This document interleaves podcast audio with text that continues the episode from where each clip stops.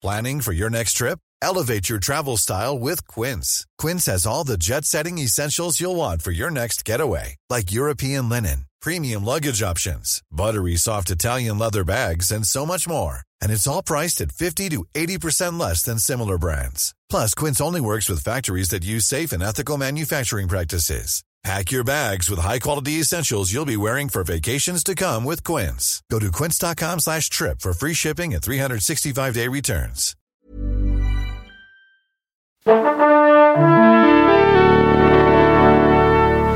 Bonjour. C'est moi Orson Welles. J'aime pas trop les voleurs et les fils de pute. Salut c'est nos ciné, votre rendez-vous avec le cinéma qui aujourd'hui se présente à vous sous sa forme extra ball, sa déclinaison simple, brève mais savoureuse qui nous permet de mettre en lumière au hasard une sortie Blu-ray quand elle en vaut la peine et c'est ainsi que nous allons là tout de suite causer de l'emprise des ténèbres de Wes Craven, tout juste réédité par Wildside. On va faire ça avec mon camarade Rafik Djoumi. Salut, Rafik. Salut Thomas. Et c'est nos ciné extra ball spécial l'emprise des ténèbres et c'est parti. Monde de merde. Pourquoi il a dit ça? C'est ce que je veux savoir. The Serpent and the Rainbow, je le dis avec un accent vraiment épouvantable, c'est son titre euh, originel, euh, film particulier dans la carrière de Craven puisqu'il se passe en Haïti, sur les traces de la culture vaudou et de ses terrifiantes manifestations, en tout cas dans le film. Que vaut-il ce film justement, Rafik? Je te pose la question. Alors ce film est assez particulier dans la carrière de Wes Craven, euh, que l'on connaît essentiellement pour avoir été le papa de Freddy Krueger, bien sûr, Oui.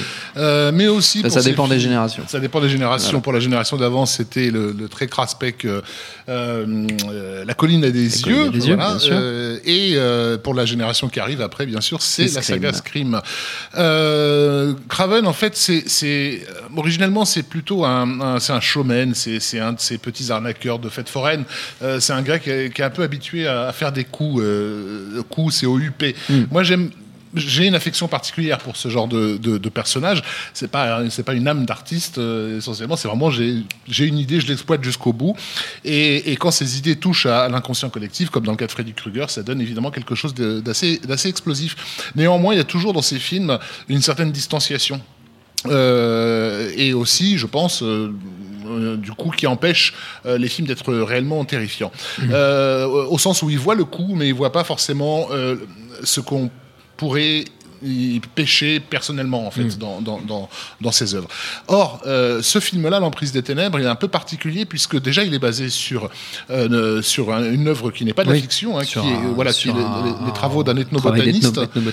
qui s'appelait Wade Davis, qui est un personnage assez, assez fantasque aussi par ailleurs, hein, qui s'est passionné pour les chamans et leurs herbes étranges, un peu euh, ce que Yann Kounen est allé fumer pendant quelques mois là-bas, et, Jamais revenu. et qui, a, euh, qui avait livré à travers ce bouquin The Serpent and the Rainbow un, un- avis très très documenté sur toute la culture euh, vaudou, ainsi que bien sûr euh, son utilisation des plantes, c'est un herboriste à la, à la- à la- à la base, qui permettent de créer le fameux zombie, c'est-à-dire de zombifier, de zombifier euh, sa, sa victime. Et, euh, et donc à partir de là, les scénaristes de Craven ont ont un peu construit une, une, une intrigue sur, autour d'un personnage qui pourrait être euh, Wade Davis, qui est interprété ici par euh, Bill Pullman, qui est envoyé par une compagnie pharmaceutique pour euh, enquêter sur cette fameuse herbe qui pourrait être un excellent, euh, euh, comment le truc qui sert à, à- à endormir les gens dans les, dans les- sur les tables d'opération, Un analgésique, anesthésiant. voilà, et qui va se retrouver en fait, bah, du coup mêlé à à, à- à- une malédiction euh, qui, qui- qui pèse, euh, qui pèse au- au-dessus de lui. Le truc assez particulier, c'est que comme, euh, comme, on, comme on est là dans un bouquin qui n'est pas un, bouquin- un, un livre de, de fiction, euh, Craven a l'air d'y croire. Ah oui. Euh, et, et- et il va jouer sur plusieurs tableaux. C'est-à-dire qu'il va jouer à la fois sur le tableau purement psychologique, c'est-à-dire euh, selon lequel la culture vaudou fonctionne, parce que tous les individus qui s'approchent de près ou de loin de, de- de- de cette ambiance et de cette culture sont sous l'emprise, donc le titre français, l'emprise des ténèbres, euh, qui leur joue des tours, qui leur crée des hallucinations, qui leur fait croire qu'ils sont zombifiés, etc. Euh, mais aussi euh, la, la, la, la- la versant aussi fantastique, bien Oui. sûr, qui se, qui se cache derrière au sens de on ne sait peut-être pas tout. Euh, alors, au passage, j'en profite, puisque donc on a- je parle de zombies, pour euh, régler mes comptes avec les traductions françaises de, de, de titres, euh, puisque en 79, quand Georges Romero fait Dawn of the Dead, qui est un film qui met en scène des morts vivants, euh, le film sort chez nous sous le titre Zombie. Euh, et quand The Serpent and the Rainbow qui met en scène des zombies, sort chez nous, ça s'appelle l'emprise des ténèbres. Et ça, ça a des conséquences un peu sur, sur la façon avec laquelle on emploie les mots, puisque les zombies de George Romero ne sont pas des zombies. Oui. Les vrais zombies, on les voit dans les films de, de Wes Craven, ce sont, en fait, ce sont des esclaves. Des gens, ce- ce voilà, sont des gens sous l'emprise d'un maître vaudou. Qui simplement n'ont plus d'âme. Euh, et, euh, et les séquences qui mettent en scène justement ce processus par lequel on les enterre pour les faire revenir, etc., sont probablement les, les plus terrifiantes euh, de- du film, puisque en gros, on comprend qu'ils sont complètement paralysés, qu'ils ne peuvent rien faire, et on les voit enterrés vivants, assister à leur propre mort, en fait. Euh, et ça, ça donne des, des- des- des séquences d'une effroyable in- in- intensité. Et je ne connais pas d'autres ex- exemples dans la carrière de Wes Craven où vraiment il y a des moments de- où on perd pied. Il y a peut-être une ou deux séquences dans Freddy sort de la nuit euh, où vraiment le spectateur pouvait perdre pied de la même façon, puisque le film jouait aussi beaucoup sur le caractère autobiographique. Hein. Wes Craven jouait son propre rôle, et- etc. Mais il y a que dans The Serpent and the Rainbow qu'on sent vraiment que là, pour le coup, il s'y est un petit peu euh, personnellement euh, mis. C'est plus le, c'est plus le, le, le- le bagou de, la fête foraine, quoi. Donc voilà, et, c'est un film qui, je pense, l'a beaucoup aidé à se régénérer puisque euh, il était dans une très mauvaise passe. Il avait eu Freddy juste en 84, qui bien sûr allait lui assurer une très très belle retraite. Le film en était déjà sa troisième, à sa deuxième suite. Mais, euh, mais les, les films que, que Craven réalisait à l'époque étaient vraiment les pires de sa carrière. Juste avant l'Em- l'Emprise des Ténèbres, on a euh, L'Ami Mortel, qui est une, une horreur euh, absolue. et juste après l'Emprise des Ténèbres, et ce n'est pas un hasard, je pense, il va réaliser ce qui pour moi est son meilleur film, qui est Shocker. Oui. Euh, et euh, qui est un film d'une énergie absolument extraordinaire. Je crois que le fait de s'être un petit peu confronté à ses propres démons à, à- à travers ce film-là l'a- aidé à se reconstruire un peu.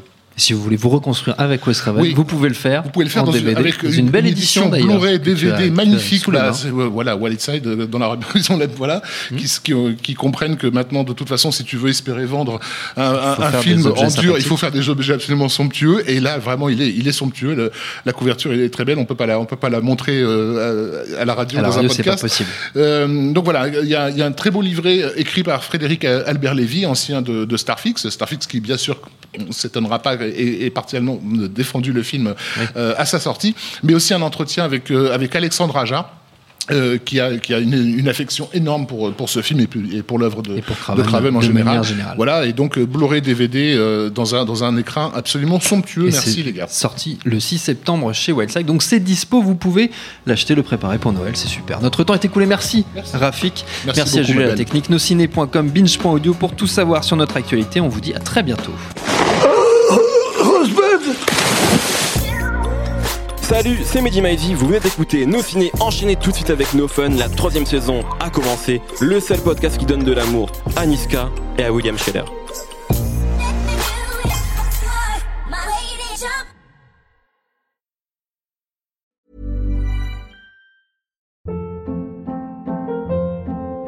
Hold up. What was that? Boring. No flavor. That was as bad as those leftovers you ate all week. Kiki Palmer here, and it's time to say hello to something fresh and guilt-free. Hello Fresh. Jazz up dinner with pecan-crusted chicken or garlic butter shrimp scampi. Now that's music to my mouth. Hello Fresh. Let's get this dinner party started. Discover all the delicious possibilities at hellofresh.com.